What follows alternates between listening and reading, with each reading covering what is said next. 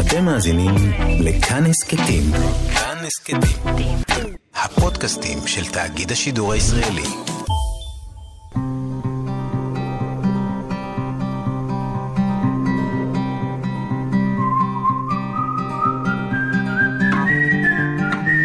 אחת פלוס חמש. אורחים וספרים עם ענת שרון בלייס. אבל היום צועקים, אה, שמאלנים, שמאלנים. זה, זה מרתיח אותי, כי מי שבשלטון, הוא חוטף. מחר יעלה מישהו מהשמאל, יעלה לשלטון, תאמיני לי, שיעשו ממנו קציצות בקריקטורות. כי ככה זה, קריקטורה היא נגד הממסד, נגד השלטון. ככה זה עובד. סאטירה היא סאטירה, לא משנה מה, לא משנה מאיזה כיוון. שלום לכם, מאזינות ומאזיני כאן תרבות. אנחנו בתוכנית שאוהבת ספרים ישנים, גם חדשים, אבל גם ספרים ישנים. איתי באולפן אורח שמגיע עם חמשת הספרים שהוא הכי אוהב והכי השפיעו עליו. והיום חגיגת אה, אנימציה וקריקטורות ואיורים וציורים לכבוד פסטיבל אנימיקס ה-20, שייערך בשבוע הבא, ונמצא איתי המנהל האומנותי, המאייר, הקריקטוריסט. ניסים נוסקו חזקיהו. שלום. שלום, נוסקו. שלום ענת. ונקרא לך נוסקו, נכון? כן, יותר ככה. קצר. מי המציא לך את השם הזה, נוסקו? האמת היא שקולגה שלי, אה, אורי פינק, איש הקומיקס, שהיינו יחד סטודנטים בבצלאל אי שם, וניסים נשמע לו קצת יותר מדי בעייתי, אז הוא איכשהו הפך את זה לנוסקו וזה נדבק. ומאז אה, נשארת כך? זה נדבק, אימצתי את זה, כי קריקטוריסטים צריכים שיהיה להם שם מוזר. נכון. אז נוסקו התאים לי בתור השם המוזר. מתי ציירת פעם ראשונה? אה, קריקטורה? איפשהו בגיל 12-13, כשהתחלתי להבין פתאום אה, שאפשר לתרגם את הפוליטיקה ואת המציאות לאיור עם איזשהו מסר. אתה זוכר מה זה היה? ספציפית. מה הרגש הפוליטי שגרם לך לצייר אה, לא, לא בית עם פרח ושמש? אגב, ככה התחלתי עם בית ופרח ושמש. וזה שמם אותי באיזשהו שלב. ציירתי נורא כן. יפה, אמרו לי, בשירות ציור אתה מצייר נורא יפה, וזה נורא שמם אותי. ואיכשהו פתאום התחלתי להקשיב יותר לחדשות, לעיתונים, ושם יותר עניין אותי, ודפדפתי בין עמודי העיתון, ופעם היו הרבה יותר עיתונים, עם הרבה יותר איורים וקריקטורות, ואז ננעלתי על הקריקטורות של זאב, כן. הקריקטוריסט המפורסם. חתן פרס ישראל. בדיוק. אה, אי שם כשהייתי נער, וזה פשוט מאותו רגע משהו אצלי לגמרי השתנה. כלומר, היכולת לקלוט במשבצת מאוירת אחת, להעביר מסר בכמה קווים, פשוט ריתקה אותי. אבל זה משהו שאתה זוכר שאתה מגיע לזה בעצמך כשאתה מדפדף בעיתון, או שההורים, מישהו מתווך לך את זה? שום תיווך. כי היום אני חושבת על הילד שלי, למשל, שגם מאוד אוהב לצייר uh, קומיקסים, והוא מגיע לזה, אני חושבת, דרך זה שהוא ראה את זה בספרים, כי היום ילדים לא מדפדפים בעיתון, אין דבר כזה. אז אנחנו תכף נדבר על זה, כי זה באמת קרה בעקבות ספר אחד מאוד מכונן, שראיתי כן. אי שם. אצל, במדף של חבר שלי ואימצתי אותו, ודאי היום אגב לא החזרתי לו אותו. Mm-hmm. ספר של זאב משנת 68, כן. על כל פנים, נדבר עליו. זה, היה, זה, זה היה הספר הראשון שאנחנו תכף נגיע אליו. כן, זה היה מכונן. כלומר, מאותו רגע אני כבר אה, ידעתי מה הכיוון שלי, ושוב, אני הייתי באזור גיל 13, שזה גיל מאוד צעיר. ואתה אומר לאבא ואמא, אני רוצה ללכת להיות כן. קריקטוריסט. כן, אתה יודע שיש אגב מילה בעברית לך... לזה? מה המילה בעברית? המילה בעברית היא איתלולית, איתלוליתן. אה, מלשון... עיתול. איזה יופי. בדיוק, אבל זה לא תפס. לא תפס. האקדמיה ניסתה, אבל זה לא תפס. טוב, התלוצצן נוסקו חזקיה כאן איתי באולפן. טוב, אתה אומר לה, להורים שלך שאתה רוצה להיות, אה, לעסוק, אה, ללמוד, אה, להיות קריקטוריסט, והם אומרים לך, אבל עם זה לא הולכים למכולת. בערך, אבל בערך, זה היה בשלב כן. הרבה יותר מאוחר, כי בגיל 13 לא ידעתי שאני רוצה להיות קריקטוריסט. ידעתי שאני, זה נחמד לי ומעניין לי לצייר. אבל התחלת כבר לצייר לעיתונים בבית הספר, קראתי עליך קצת. כן, אבל, אבל להגיע לשם כמקצוע בגיל הזה בוודאי לא ידעתי, זה רק אה, אחרי הצבא. אבל למזלי, כן, אה, נקלעתי אה, לסיטואציה שאני פתאום הופך להיות קרקטוריסט נוער במעריב לנוער בגיל 14, mm-hmm. ומצייר ארבע שנים קרקטורות פוליטיות. וכן, חשבתי שהוא מסלול שהוא באמת, פתאום נשמע לי טבעי למה... לעניין הזה של להביע דברים באיור עם אמירה קריקטורית הומוריסטית. טוב, מאז מהגיל הזה פחות או יותר אתה זוכר איזשהו איור שלך? משהו ממעריב לנוער או משהו פוליטי שעשית באותן שנים? אני... אנחנו מדברים על שנות ה-70, משהו כזה? אנחנו מדברים על. אמצע שנות ה-70. אה, תראי, ציירתי... נער? כן, אה, ציירתי עשרות, אולי אפילו מאות קריקטורות בארבע שנים. אני זוכר קריקטורה אחת שלא עוזבת אותי עד היום, וזה היה ערב המהפך של שנת 77. ערב הבחירות, ואז אמרנו, מה נעשה, כאילו, על, על תוצאות הבחירות. ואז העורך אמר, תשמע, רוב הסיכויים ש... שהמערך זוכה, ו...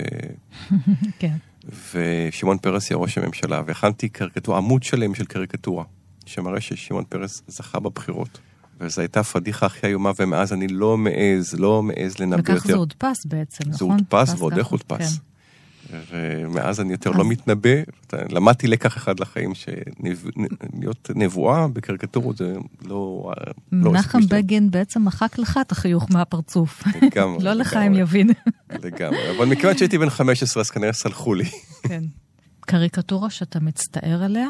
שעשית היום, כי לימים הפכת להיות גם uh, מאייר בעיתונים לגדולים, ועשית קריקטורות, ואתה עושה קריקטורות פוליטיות.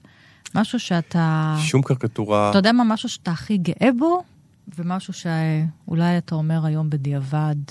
לפעמים כשאנחנו מתרחקים מאיזשהו אירוע פוליטי, פתאום אנחנו מבינים שיש לו אה, השתמעות אחרת, ואולי הקריקטורה לא הייתה תראי, אני לא זוכר קריקטורה לא... שאני ממש מצטער עליה, אולי גם מהסיבה שאני, לפני שאני מעלה את הקריקטורה לאוויר, אני בודק ובוחן את זה. כלומר, אני מאוד נזהר לא להיות וולגרי, לא להיות בוטה, להיות בועט כן. כן. להיות חד משמעי כן, אבל לא משהו וולגרי שעלול לדרוך במשהו לא... שהוא לא פוליטיקלי קורקט. יש קריקטורה אחת שאני ככה די מתלבט עליה, אבל היא דווקא לא פוליטית. היא עוסקת בעניין של uh, הישראלים, את יודעת, של סמוך, הכל יהיה בסדר, לא יקרה, mm-hmm. לי זה לא יקרה, ואחרי זה אסון שקרה בארץ.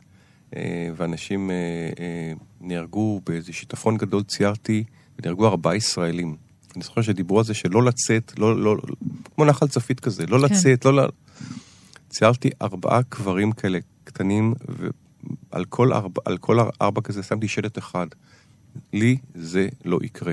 ארבעה כאלה, וזה, וזה בא ממקום טוב של להראות שחבר'ה, בואו ניזהר. אחרי זה קיבלתי בדיעבד איזשהו ריקושט מקרובי משפחה, שזה ממש לא מצחיק, וזה כן. גם לא היה אמור להצחיק. זה היה סוג של מחאה ואמירה, אבל לפעמים הדברים הרגישים האלה צריכים אה, לקחת את זה בחשבון. זהו, פתחת פה עכשיו נושא מעניין, כי לפעמים בעצם האיורים האלה, שעל פניו הם אמורים להיות מצחיקים, פעמים רבות הם באמת, יש בהם איזושהי מחאה שאין בה הומור. הם משמשים למחאה. לגמרי. אנחנו לא כותבים מילים, אנחנו אומרים את המחאה שלנו בציור, אבל בגלל שהקונטקסט הוא תמיד מין קונטקסט כזה מצחיק, הומוריסטי, ילדותי, אז מיד תופסים את זה כמשהו שאינו, שפגעת בכבודו של נכון, אדם. נכון מאוד. יש, לא כל קריקטורה באופן אה, מיידי חייבת להצחיק, את אמורה להתגלגל כן. ממנה מצחוק. יש מה שנקרא הומור שחור, ויש מה שנקרא נושאים שהם לא מצחיקים. במיוחד, במיוחד כל מה שקשור לאבל, לשכול, דברים שהם אה, טראומטיים, טרגיים, אתה לא יכול להצחיק שם, אתה יכול רק להעיר משהו מנקודה מאוד מסוימת, אבל לא להצחיק. אז גם זאת קריקטורה. משהו שאתה זוכר שאתה מאוד גאה בו? אוהב? לא, לא התכוננתי לשאלה כזאת, כולם היו בניי. כולם. אני... בנותיך. ובנותיי, כן. קריקטורה. כל, אני ציירתי באמת כבר, אני חושב שאלפי קריקטורות, אה, יש יותר, יש פחות, אני צריך לשבת ולחשוב, ככה אין, אין לי משהו בשליפה שאני כרגע זוכר. ואיך אתה מצייר? אני מצייר עדיין עם עיפרון, למרות שהיום אפשר לצייר בקון כבר עם וואקום כזה, עט אה, דיגיטלי. כן. ניסיתי, זה לא כל כך עזר לי, לא הרגשתי שאני אתה מתחבר. אתה צריך את הדף. את הדף. אבל, אבל אני מצייר את זה בעיפרון כזה, ואז סורק למחשב, במחשב אני צובע ומכין את זה. ו...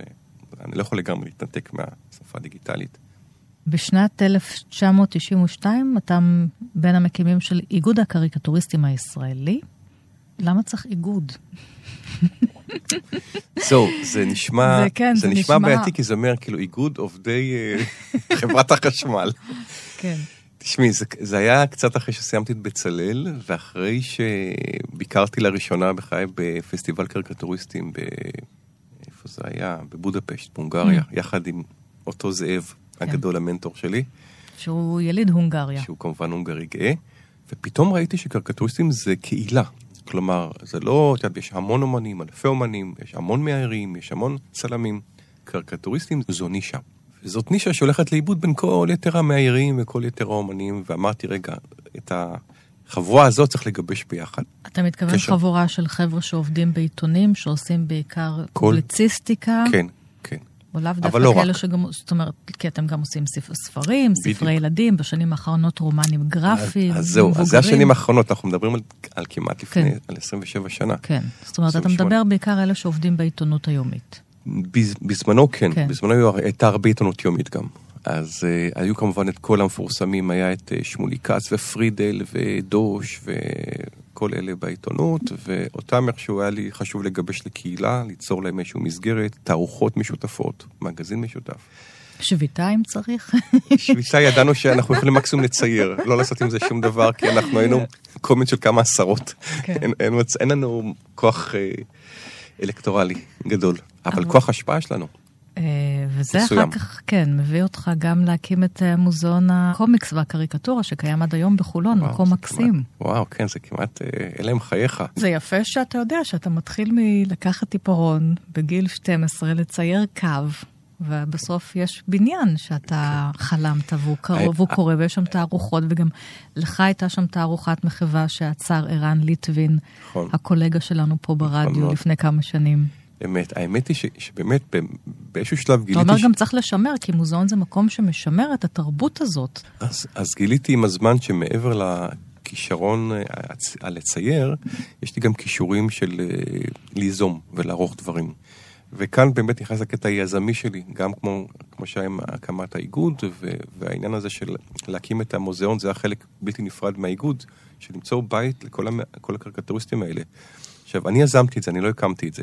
אני דחפתי ויזמתי יחד עם ארנון פורט, שבזמנו היה מנכ"ל תיאטרון חולון. אה, בעיר הולדתך, חולון. בעיר הולדתי חולון, וזו הייתה הפתעה גדולה מאוד, שבאמת אה, העירייה החליטה, כן, הולכים לעשות, להקים מוזיאון קריקטורה וקומיקס בחולון, אני מאוד גאה בו, כן. וכמובן... בכלל צריך לומר מילה טובה לחולון, שהקימו שם לא מעט אה, מוזיאונים ובתי תרבות עיר תרבות.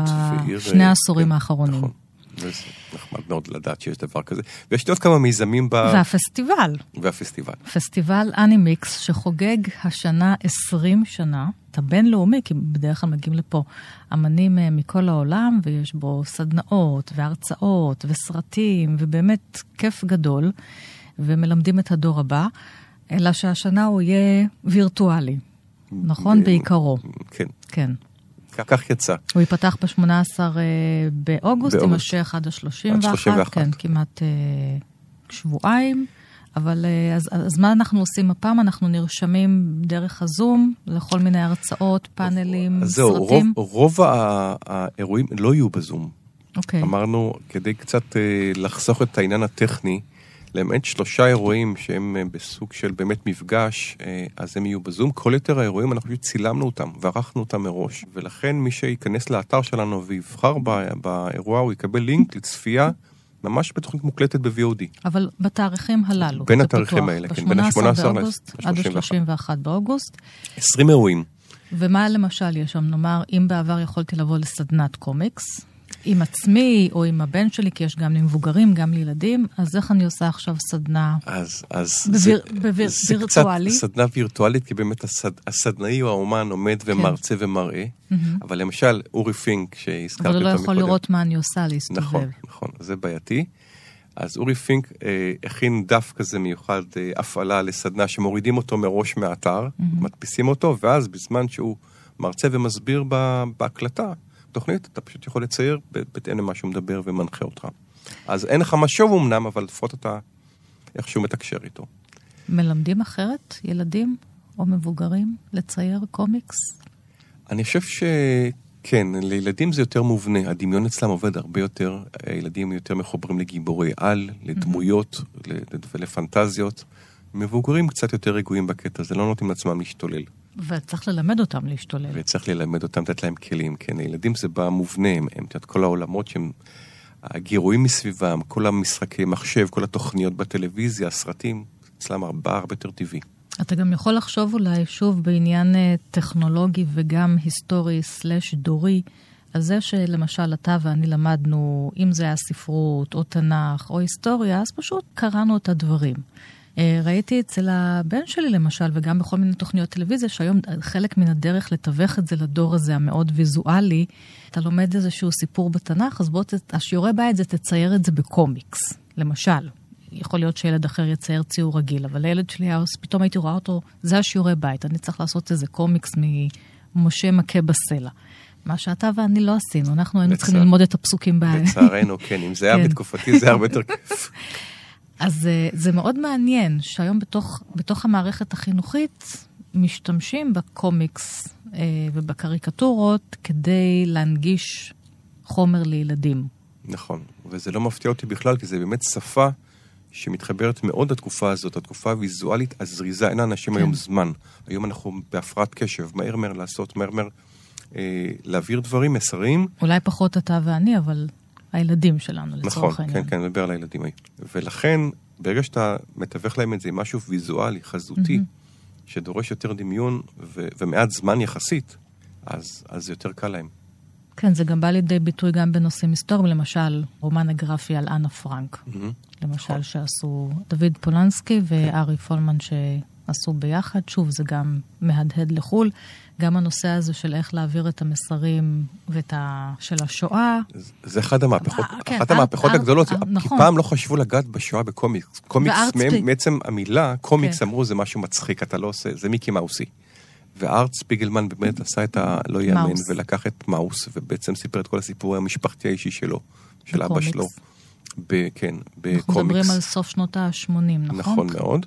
בארצות אה, הברית. בארצות הברית. גם אז קמה זעקה נוראית, קמה בהתחלה, כן, אמרו, כן, אתה מזהם את, השואה כן. עם קומיקס וזה. נכון, היהודים היו עכברים, והנאצים הם החתולים. נכון. וזה לקח זמן, אגב, לקח זמן עד שתרגמו את זה לעברית בארץ. נכון, נכון. לא התלהבו לתרגם את זה כל כך מהר. נכון. בסוף זה חלחל, הם הבינו ש, שזה סופה. אז לא קוראים לזה קומיקס, קוראים לזה רומן גרפי, אבל קומיקס זה דרך להעביר מסרים וסיפורים ואווירה והמון דברים שאתה יכול להעביר גם במילים, אבל גם בציורים. קורונה? די, נמאס מזה כבר. כי אתה גם עורך אה, אה, ירחון. דו ירחון, כן. דו ירחון. כן. פרדוקס, זאת אומרת, המילה כן. פרדוקס, אבל היא שבורה לשניים. נכון. פרדוקס. פרה מלשון פרה, כן. כן, מלשון פרה. פרה קדושה. ואז... אה, זה בא כבר מהצורך. ששמה, ששמו, השם, התת כותרת זה תגובה ציורית הולמת, שזה כמובן תגובה ציונית הולמת, זה לא לילדים. נכון. אה, יש לנו פה, אני רואה את הגיליון האחרון עם אה, ביבי וגנץ בקרקס, בלוליינות מנסים לתפוס אחד את השני על הנדנדות הללו. אבל גנץ הוא רק מחציתו. נכון, ו... זה ירחון אה, פוליטי. זה דו ירחון פוליטי, פוליטי שבא לתת מענה על מה שקרה, ענת, שפשוט אה, העיתונות ויתרה על הסאטירה המאוירת הפוליטית. את בוודאי זוכרת שבימים הטובים ההם היה את זו ארץ זו, בעולם כן. הזה, היה את אה, דבר אחר, ברור. שהתחיל בדבר ואחרי זה המשיך לידיעות. היה את דרך לאושר במעריב, היה דודו גבע, כל זה נעלם מהעיתונות בשם הפוליטיקלי קורקט הקדוש. אין היום סאטירה מצוירת בעיתונות. כל מה שאת רואה פה במגזין הזה לא, יפרס, לא יפרסם אף עיתון. למה? היום. כי זה בועט מדי, כי זה אה, עלול להעליב מישהו, אה, איזה טייקון, איזה שר, איזה מישהו, ואז יהיו טוקבקיסטים ויבטלו את המינוי. בקיצור, משהו עצוב קרה, משהו עצוב קרה מאוד לסאטירה הפוליטית. היא נשארה בטלוויזיה, אמנם עם ארץ נהדרת וגב האומה, כן. בעיתונות היא פשוט נעלמה.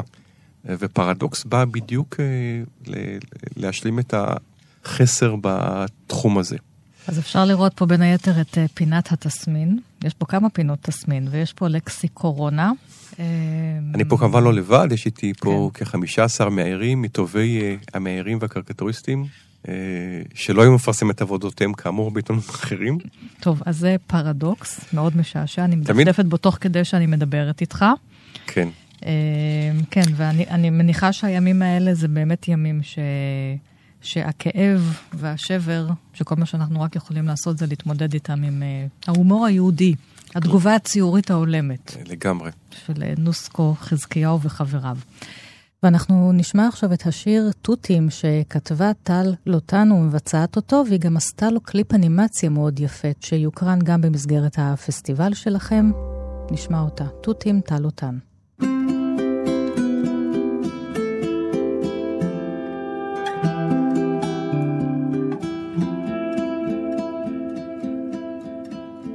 נקנה תותים, כי זה סוף העולם. נתחבא כאן, במרתף המוגן. כל הלילה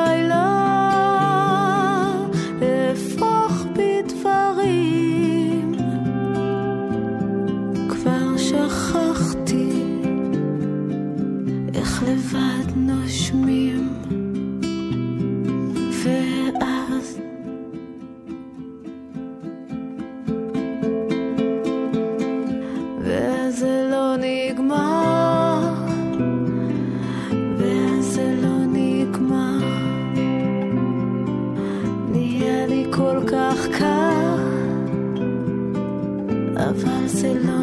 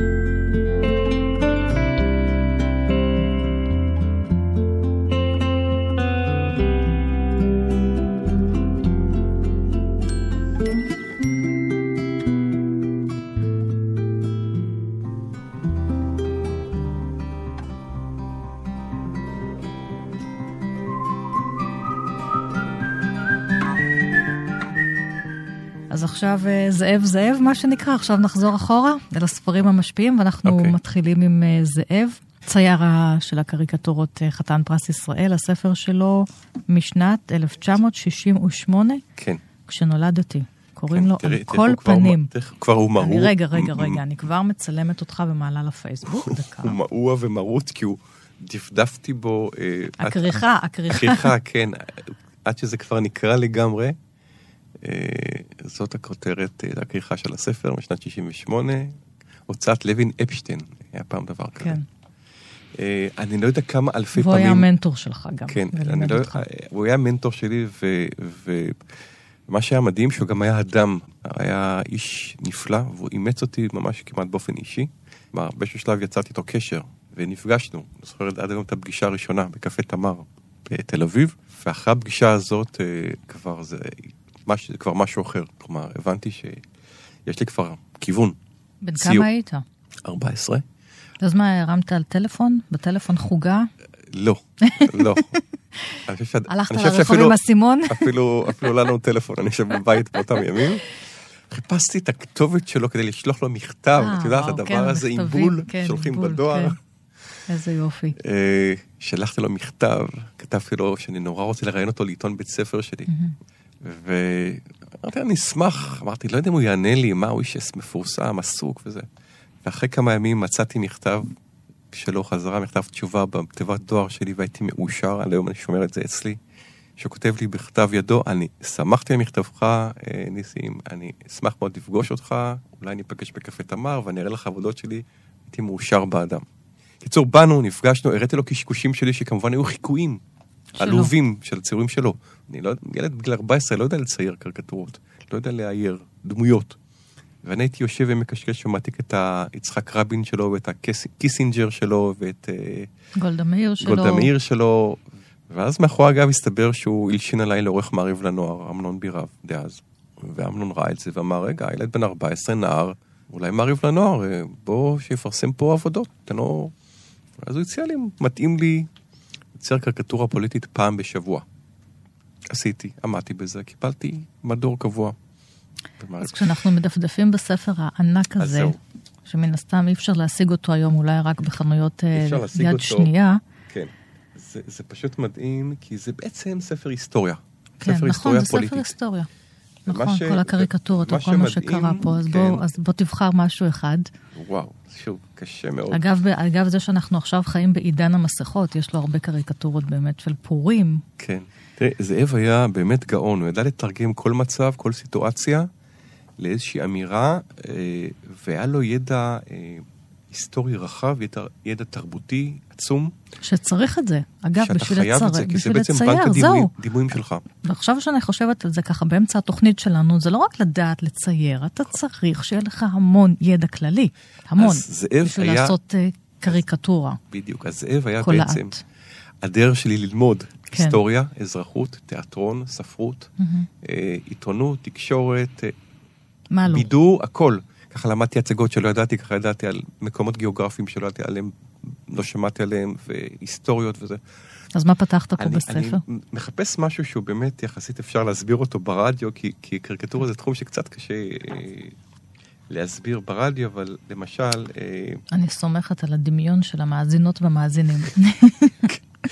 נכון, אבל קריקטורה עדיין זו, זו שפה מאוד מאוד אה, מיוחדת, וזה, למשל, הקריקטורה הזאת ממש ש- ששת הימים, שבה רואים את ישראל בתוך טנק שכולם במסגרת, כאילו מפ- ישראל. מפת המדינה בצורת טנק. כן, נלח, נלחם בכל החזיתות מול האויבים. חמישה ביוני 1967. כן.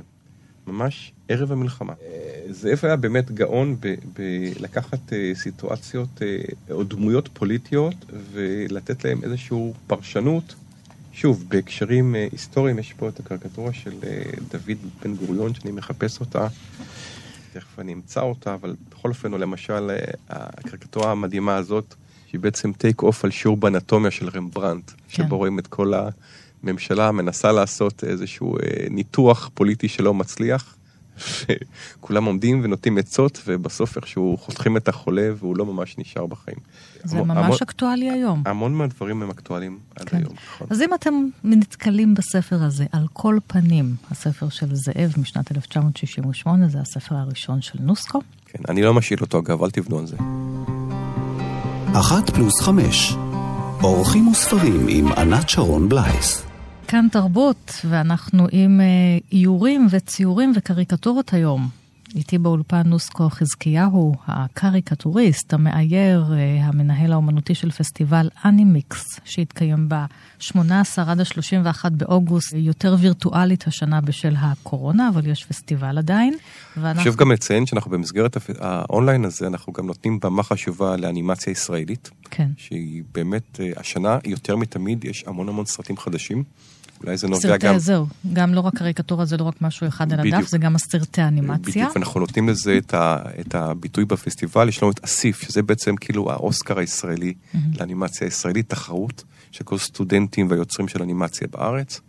יש לנו תוכנית שעוסקת בספוקן וורד ואנימציה, שיתוף פעולה של אה, אנימטורים ישראלים עם משוררים אמריקאים.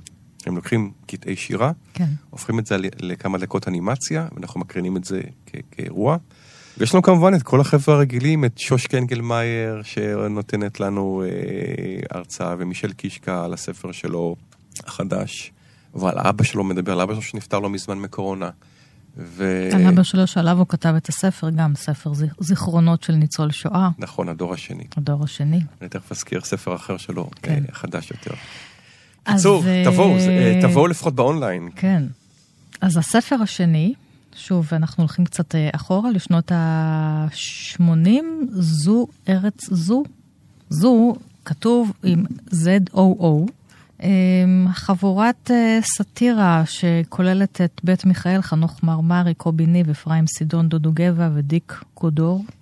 הספר יצא לראשונה ב-75, אחר כך בשנות ה-80 מהדורה חדשה, ואחר כך עוד הפעם, ב-2016, יצאה מהדורה חדשה שגם הדור אה, הצעיר יותר התוודע. וגם הם עשו, ועדיין, עדיין, עדיין עושים בעיתונות צחוקים. אבל ש- לצערנו הרבה פחות. שלכולנו כואב. נכון. תראי, אה, אם זה זו- בכתיב, גם בכתיבה, גם באיור. אה, זוהר זו אחד מאבות המזון של ההומור והסאטירה בארץ. כן. זה התחיל כמדור סאטירי בעולם הזה, גם עליו השלום.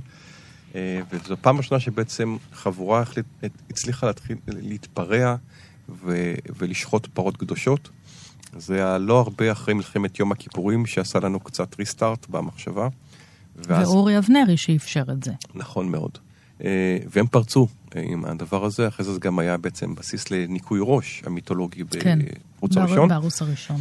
אבל פה באמת הקטע הוויזואלי היה מאוד חזק עם, דו, עם דודו ועם עם דיק, עשו פה דברים יוצאים מן הכלל. אני שוב, קשה מאוד לתרגם את זה, אבל יש פה, הם לקחו ועשו טייק אוף כמעט על כל דבר, מעיתונים, מוספים, גיבורים, מצוירים, אגדות.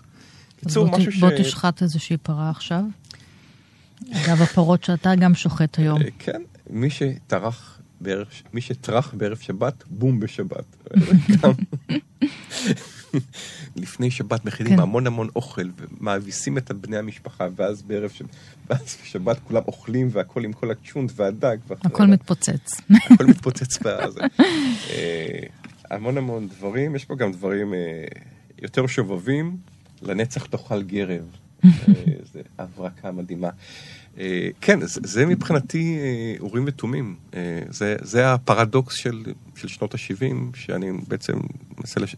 ליישם את זה בתקופה הזאת, אבל זה מדהים וחבל שמעט מאוד אז באמת ספרים... הם לקחו את כל המדור מהעיתון והפכו אותו לספר באמצע שנות ה-70, נכון, ואתה כבר בעצם הולך ורוכש אותו. כי אתה כבר גדול, יחסית. כן. יחסית. אה, אחרי זה בעקבותם באמת התחיל גם המוסף דבר אחר. נכון. דני קרמן וגרבוז ושלמה ניצן, שגם עשה, אה, היה בעצם ממשיך דרכו של זו ארץ זו, אה, והתפרסם במשך הרבה שנים. זה היה המוסף הכי נגנב או מועבר בעיתון כן. דבר. דבר אז- אחר, שאחר כך כשסגרו את דבר, לפי דעתי הוא עבר לאיזשהו, באיזושהי תקופה אחרונות. לידיעות אחרונות, אבל בסוף הוא גבה כן, שם. ובדיוק, ו- וזהו, ומאז די גבו כל המוספים הסאטיריים הזה- האלה. זה היה עצוב. אגב, סאטירה והמוספים המצליחים בדרך כלל אה, מזוהים יותר עם השמאל, למרות שפה ושם גם היו אנשי ימין שניסו לעשות אה, סאטירה, או שלפעמים חברו לשמאלנים. נכון, תשמעי, יש עם זה בעיה. יוסטון, we have a problem. יש, יש כן. בעיה בחיבור שבין הימין לסאטירה. עכשיו, זה לא שאין סאטיריקנים בימין, יש. אבל uh, יש משהו, וזה אולי נושא לתוכנית אחרת, שלא עובד. יש מעט מאוד חבר'ה בימין שהולכים באופן טוטאלי עם העניין הזה של הומור וסאטירה.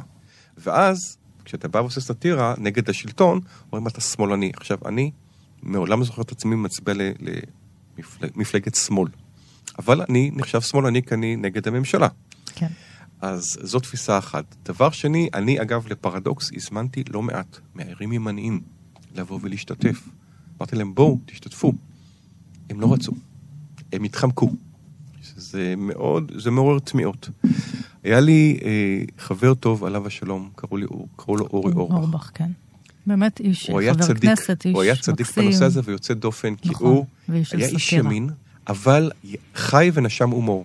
ואנחנו שיתפנו פעולה ביחד, גם עבדנו ביחד המון שנים.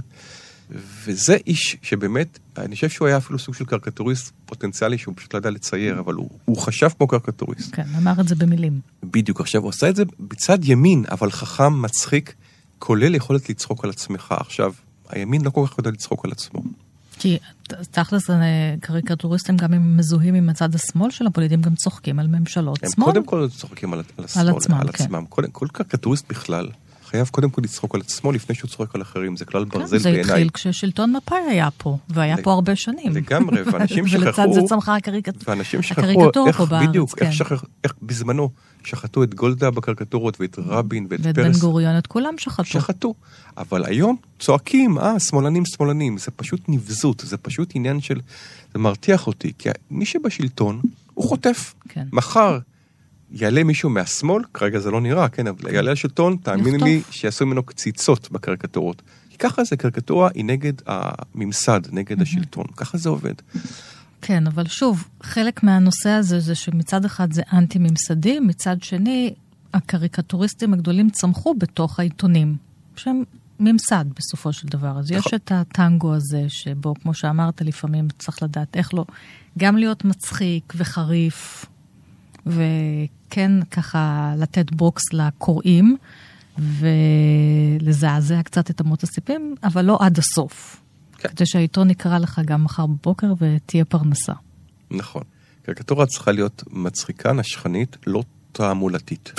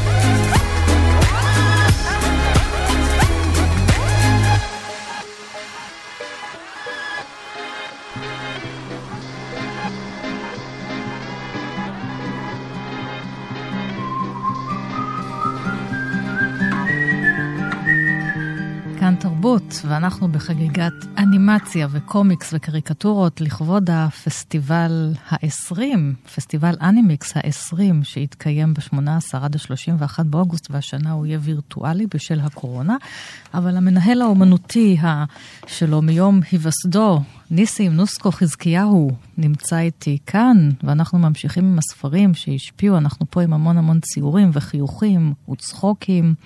עכשיו אנחנו כבר באמת הולכים לספרים, לא, לא למדורי עיתונות שהפכו לספרים, אלא לספרים ממש. פלאפל עם חריף של מישל קישקה שהזכרנו קודם, זה רומן קומיקס אוטוביוגרפי שראה אור לפני שנה בהוצאת מודן, והוא עוסק בהגירה של קישקה מבלגיה לישראל. נכון. ובפעם הראשונה שבה הוא רואה את ה meatballs האלה, הפלאפל, והוא חושב שזה meatballs, שזה מין קציצות בולונז, והוא לוקח את הרוטב החריף אדום ושופך, שופך עד שנותן הפיתה, ביס כן. ויוצא לו... עד שהוא בוער בלהבות. בוער- בוער בלהבות, כן. אז מישל שוב, גם, המהגר. הוא גם מורי ורבי, הוא גם היה מרצה שלי בבצלאל, ואנחנו כבר הרבה שנים ביחד, הוא גם היה יד ימיני כשהקמתי את איגוד הקריקטוריסטים הישראלים, ומישל הוא באמת אה, אחד מאושיות הקומיקס בארץ, הוא הביא את זה מ- מבלג, מבלגיה, כן. שזה בעצם מעצמת הקומיקס הגדולה נכון. באירופה, עם טינטין ולאקי לוק וכל כן. אלה. וזה כבר הרומן הגרפי השני שלו, אחרי שהראשון אמרנו, הדור השני, הוא עשה על ה... על אבא שלו. על אבא שלו השואה. וכל עניין השואה. זה כבר הסיפור, אה, הקליטה שלו בארץ, כנער שעולה מבלגיה, ומתחיל לראות, אה, מנסה למצוא את עצמו פה בג'ונגל, וזה סיפור מאוד מעניין, מאוד מצחיק. אז בוא נקרא ואני מאוד ממליץ, כן. אני, אני בחרתי עמוד אחד שבו... אה, זה רומן גרפי. זה רומן גרפי, זה סיפור של... זה- זה רומן, כן, בדיוק, זה זה לא פרקים, זה לא בתמונות, הוא כן. פשוט ישב וכתב סיפור שלם. אני בחרתי קטע שבו הוא מנסה באמת להבין מי נגד מי בחברה הישראלית, כי ישר מתייגים אותך. כן. אז יש פה למשל שיח, הוא נתקל במישהו ברחוב, ואז מישהו אומר לו, "אה, פרנסאווי לפי המבטא, נכון? והוא אומר, כמעט, אבל לא בדיוק. הבנתי, מרוקאי, שתי אצבעות מצרפת. אז הוא עונה מישל, שתי אצבעות בכיוון השני, אני בלגי. אז השני עונה לו, אשכנזי או ספרדי? מישל עונה, יהודי. בסדר, אבל סבא וסבתא, מאיפה באו? פולין. יופי, אז אתה אשכנזי מותק. ואז מישל הולך וחושב, בבלגיה הייתי פשוט יהודי, וכאן הפכתי לאשכנזי, לא יאמן. וזה פה ממשיך ו- ורץ, אבל זה, זה הראש, כלומר, כל התיוגים האלה, לתייג אותך מיד, זה משהו מאוד ישראלי. לפי העדה, לפי המוצא, לפי המגזר. איך זה נגמר הרומן הגרפי? סוף טוב? happy end? של מישל קישקה, כן. אני חושב שכן, כי, כי אה, בדיוק יש פה קטע שכשהוא מגיע אה, לארץ, אוסף אותו נהג מונית, ויש שיחה ביניהם, והנהג מונית אומר לו, מה, אתה עלית, עולה לארץ? הוא אומר, כן, אני החלטתי, הוא עזב את ההורים שלו, עלה לארץ, והנהג מונית עונה לו, זה מוזר, כי אני בעוד שבועיים יורד לאמריקה, יש לי חברים שם ואני עובר לגור שם, לעשות שם מכה. אה, אז מישל חושב, האם אני עושה את הדבר הנכון, אני עולה לארץ במקום להישאר באירופה, בבלגיה, אני חושב שבסופו של דבר הוא לא, הוא לא מצטער, והוא הפך להיות ממש ישראלי מישל. וכולנו לא מצטערים, כי הוא פה הפריח את ה... הפריח את כל התחום של הקומיקס, ערך מוסף מדהים, והיום הוא ישראלי לכל דבר.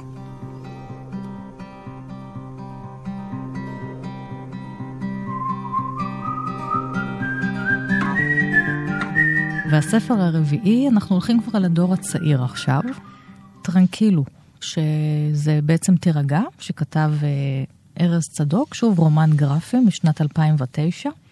הוא מגיע לארצות הברית, נתפס על ידי בחקירה, משטרת ההגירה ונכנס, מוכנס לחדר חקירה. נכון מאוד. אני רק רוצה לומר לפני כן, סיפור אמיתי. סיפור אמיתי. אה, לפני כן רק להזכיר, כשאמרתם, אה, כשביקשת חמישה ספרים, זה היה לי מאוד קשה, כי יש לי כן. כמובן רוחת פקטה, מלא ספרים, מלא דברים, אבל בחרתי פה איזה מקבץ מייצג, אז אני מתנצל על כל אלה שאני לא מדבר עליהם, אבל צריך בשביל זה אנחנו יכולים ארוכה. לומר לכם שנוסקו שלח לי רשימה ואני ביקשתי ממנו קצת לשנות אותה, אז הייתה פה התדיינות אה, על כן. הספרים, אז כמו שאמרנו, יש חשוב- פה הטבות המזון וגם את הדור הצעיר. בדיוק, חשוב, וחשוב מאוד לציין שיש פה דור צעיר כן. מעולה. זה יש. עוד ועוד, זה ממש כיף מה שקורה. פה ארז- בשנים האחרונות. ארז, אני זוכר אותו כילד אצלי בחוג קומיקס בכפר סבא, וואו. כשהוא היה ילד. אה, והוא הלך עם הזמן, אה, התמקצע, הלך ללמוד בבצלאל, והפרויקט גמר שלו בבצלאל היה בעצם על הטיול אחרי צבא שלו בדרום אמריקה. שככה הוביל אותו לסיטואציות מאוד מאוד אה, מיוחדות ומעניינות, והוא תרגם את זה באמת לעבודת גמר. איך שהוא נכנס לשם, הברית, עוצרים אותו, כן, זאת אומרת, הוא מגיע מדרום אמריקה אל בדיוק, ועוצרים ועוצרים אותו. אותו שם. פתאום הטיול הכיפי הגדול, כן, מגיע נ- לחדר נעצ- חקירות. נעצר עכשיו, כן. אה, הוא הולך אגב לדבר על זה גם באונימיקס אונליין, יש לו כן. אחת, אחת ההרצאות שלו על טרנקילו. בפסטיבל. וזה מדהים, הוא מספר בעצם איך הקומיקס בעצם הציל אותו שם, כי בכל המסע הזה בדרום אמריקה, או בכל מדינה, הלך וקנה איזה חוברת קומיקס. בצ'ילה, בארגנטינה, מפלדה, ב... אה, ממש ללמוד את התחום דרך תרבויות אחרות. בדיוק, אה, ב- בפרו את אה, אה, צ'יליקו, שזה גם חוברת קומיקס שם, זה הפרדוקס שלהם. ואת כל אלה הוא לקח, וזה היה איתו בתיק, וזה גם מה שהציל אותו, כי בסופו של דבר בחקירה הזאת, במשטרה האמריקאית, משטרת הגבולות, אמרו לו, ותוכיח לנו שבאמת אתה באת בשביל הקומיקס, ולא בשביל לפתוח פה בסטות ועגלות ועסק. למכור.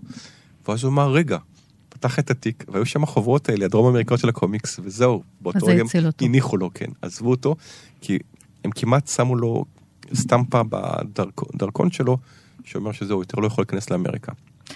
אז מה מיוחד ביד של ארז לעומת, אה, למשל, משל קישקה? תראי, אה, כי זה גם חלק מהעניין. כל אחד ארז- יש לו סגנון אחר כן, של... אה, מישל בא מקונוטציות ציור. מאוד פוליטיות, מרקע של קריקטורות פוליטיות. ארז לא נמצא שם, ארז יותר בעניין הקטע הספרותי, וצריך לראות שוב את העבודות שלו, הן מאוד מאוד מאוד ציוריות, מאוד מאוד עם אווירה, אה, צבעים, מונוכרומים. אה, נוסקו, רק למשל- תדבר אל המיקרופון, כי אתה מדפדף כן. בספרים ובציורים כן, ומתרחק, למשל פה, הכפולה הזאת שרואים אותה מול המאצ'ו פיצ'ו, יושב עם, כן. עם חברה שלו פה מול המאצ'ו פיצ'ו, זה אומנות. זה פשוט, מעבר לסיפור, זה אומנות, וזה דבר נפלא, אתה נכנס פה לאווירה, וזה לא דבר שמצויר כלאחר יד. אז, אז כאן יש פה הרבה יותר את העניין של אה, לספר סיפור, אבל להראות גם תמונות, כן, לתת- השקעה בציור, בדיוק, מאוד ולתת גדולה. הרבה יותר אווירה, הרבה יותר אווירה. עם כמובן נגיעות הומוריסטיות, למשל, הוא פה הוא נמצא מול שני החוקרים האמריקאים, השוטר הטוב והשוטר הרע, את רואה? כן, והשוטר הרע מנגב את הדמעות כשהוא מספר, אני בסך הכל רוצה לצייר פה קומיקס באמריקה, לא באתי למכור. אה, אבל זה לדעתי ספר מדהים, והוא בכלל ארז עכשיו עושה חייל, הוא מצייר לאיזה חברה אמריקאית, משהו קומיקס. ואיך זה הולך פה גם מבחינת תוצאות ספרים, הן מעוניינות בזה, נכון? יותר ויותר. בארץ זה לא הולך טוב. בארץ לא, מכיוון- אבל יוצ- יוצאים. יוצאים, אבל לא במסות. כי אוקיי. השוק הוא קטן. הנישה היא עדיין נישה, אבל מה שכן זה כבר לא מילה גסה. להוציא רומן גרפי היום זה מה שפעם אף אחד לא היה מעז לחשוב. גם אם אתה מוציא היום בהדפסה דיגיטלית, מעט עותקים אתה מוציא. כן. ואתה משווק את זה דרך הרשתות. אז, אז זה עדיין קיים.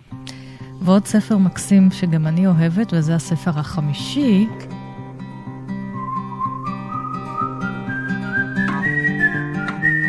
ספר הציפורים של ייצוג נועה לנשים סוף סוף. כץ. כן, סוף סוף אישה, נועה כץ, ידיעות ספרים, ספר ממש חדש מהשנה האחרונה. קומיקס שגם, שעל ציפורים, שבו היא מספרת סיפורים בעצם עלינו, בני אדם, דרך ציפורים. עכשיו, יש גם המון מידע על הציפורים, כי זה ממש כמו ספר טבע, אבל הוא כל כך מצחיק. נכון.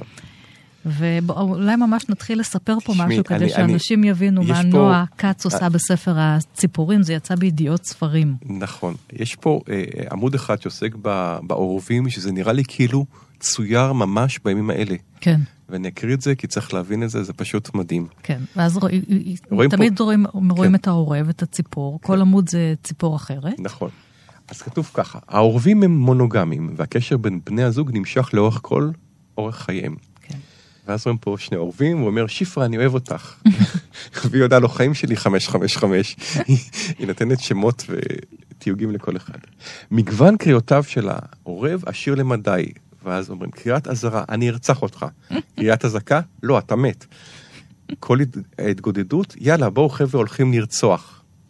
ואז רואים אותם שניהם עוד פעם אוהבים, נשמה שלי כבר חוזר, ואז ככה אה, עדר של, או. סליחה, קבוצה של להקה של אורבים, ואז כל אחד אומר לרצוח, לרצוח, לרצוח, לרצוח, לרצוח. כן. היצ'קוק. וכשמחברים את זה למציאות עכשיו עם ההפגנות כן. וכל האיומים ברצח, זה פשוט מדהים כמה הדבר הזה אקטואלי וחי ונושם. ו... היא ציפור ומפחיד. מדהימה, עורבים, אני מאוד אוהבת להסתכל עליה, אבל אם אתה מסתבך איתה, אוי כן. ואבוי. אז בוא נחפש אבל משהו קצת יותר אה, מחוייך ואופטימי אצל נועה, ציפור אחרת. כן, אה, הבאתי איזה ציפור. איפה זה? יש שם יען, אה, לא? כן, כן, יש את היען שעוסק גם כן בקטע הזה של טיפשות ו- כן. והתכתבות, את יודעת, יודעת עם העניין הזה של לטמון את הראש בחול. כן. אני דווקא רוצה להראות על סיפור בהקשר פולני, פולניות, אה, אה, המיינות. אז זה צי- ציפורים... אה, כן, היא כל פעם בוחרת איזה ציפור או עוף. ש- שכיחות כאלה כן. מסתובבות בכל הארץ. המיין המצויה היא מונוגמית, והכינון מתבצע באותו מקום שנה אחר שנה. בתקופת הכינון דוגרים שני בני הזוג על ארבע עד שש ביצים במשך 13 עד 14 יום. ואז אחת המיינות אומרת, אתה תמיד אומר את זה, צחי, אבל יש לי תחושה שהפעם יצאו ילדים טובים. הגוזלים פורחים מהקן לאחר 25 ימים, אך ההורים ממשיכים להאכיל אותם כחודש לאחר מכן. ואז נכנס פה הקטע הפולני או הפולניה, והאימא אומרת, קח אוכל נשמה שלי, רק תחזיר את הקופסאות. זה לא כנוק. ואז הילד עונה, בסדר ממו. ואז בפריים הבא היא אומרת, נו, הבאת קופסאות? ילד אומר, שכחתי. היא אומרת, שוב ילדים גרועים, ואז אומר, סליחה ממו, לא התכוונתי. הוא היה צריך להביא את הקופסאות כן, בדיוק. כדי שהיא תמלא אותם. זה כל כך מזכיר כמה את, אני מכירה את את חמותי. הפולניה, שתמיד, מה עם הקופסאות סוד. פלסטיק, איך נמלא? אה, החיבור שלה בין הטבע, כן. בין הציפורים, להומור. הישראלי וטבע האדם, הוא פשוט רענן, נפלא, נהדר. היא אגב, וגם הקוקייה, הציפור הפמיניסטית, שמטילה את הביצים שלה בקינים של אחרים, נכון. שמישהי, ציפור אחרת תגדל אותם. בדיוק. ומה, אני, יש לי כוח עכשיו לגדל כן, למי ילדים. יש ראש לזה. היא אגב גם תיתן. אה, אה, מפגש באנימיקס אונליין, נועה. ואני מאוד מקווה שיהיו הרבה יותר נשים בתחום הזה, כי אני לא יודע למה הנושא הזה, אה, בכלל קריקטורה וקומיקס, הם, הם יותר בצד הגברי. זה נכון שאנחנו משתפרים, יש היום יותר בנות שעוסקות, אבל עדיין הרוב הוא גברי, ואני לא יודע למה, כי יש כל כך הרבה מהירות מוכשרות, שצריך פשוט אה, להעשיר את המדף שלנו. אז עוד ועוד מהרות, והספר האחרון שבחרת, ספר הציפורים המקסים של נועה כץ. ותודה רבה לך, נוסקו אתה יודע חזקיהו. מה, כבר נגמר? אה, כבר. נגמר, כן. צבי צוויץ, תודה רבה לך תודה רבה. על uh, כל עבודתך והקריקטורות והאיורים שלך ופסטיבל אנימיקס, ואני ענת שרון בלייס, וכל התוכניות של אחת פלוס חמש זמינות לכם תמיד בדף ההסכתים של תאגיד השידור, ועוד פרטים תמיד בדף הפייסבוק שלי. תודה רבה לכם, שבת שלום להתראות.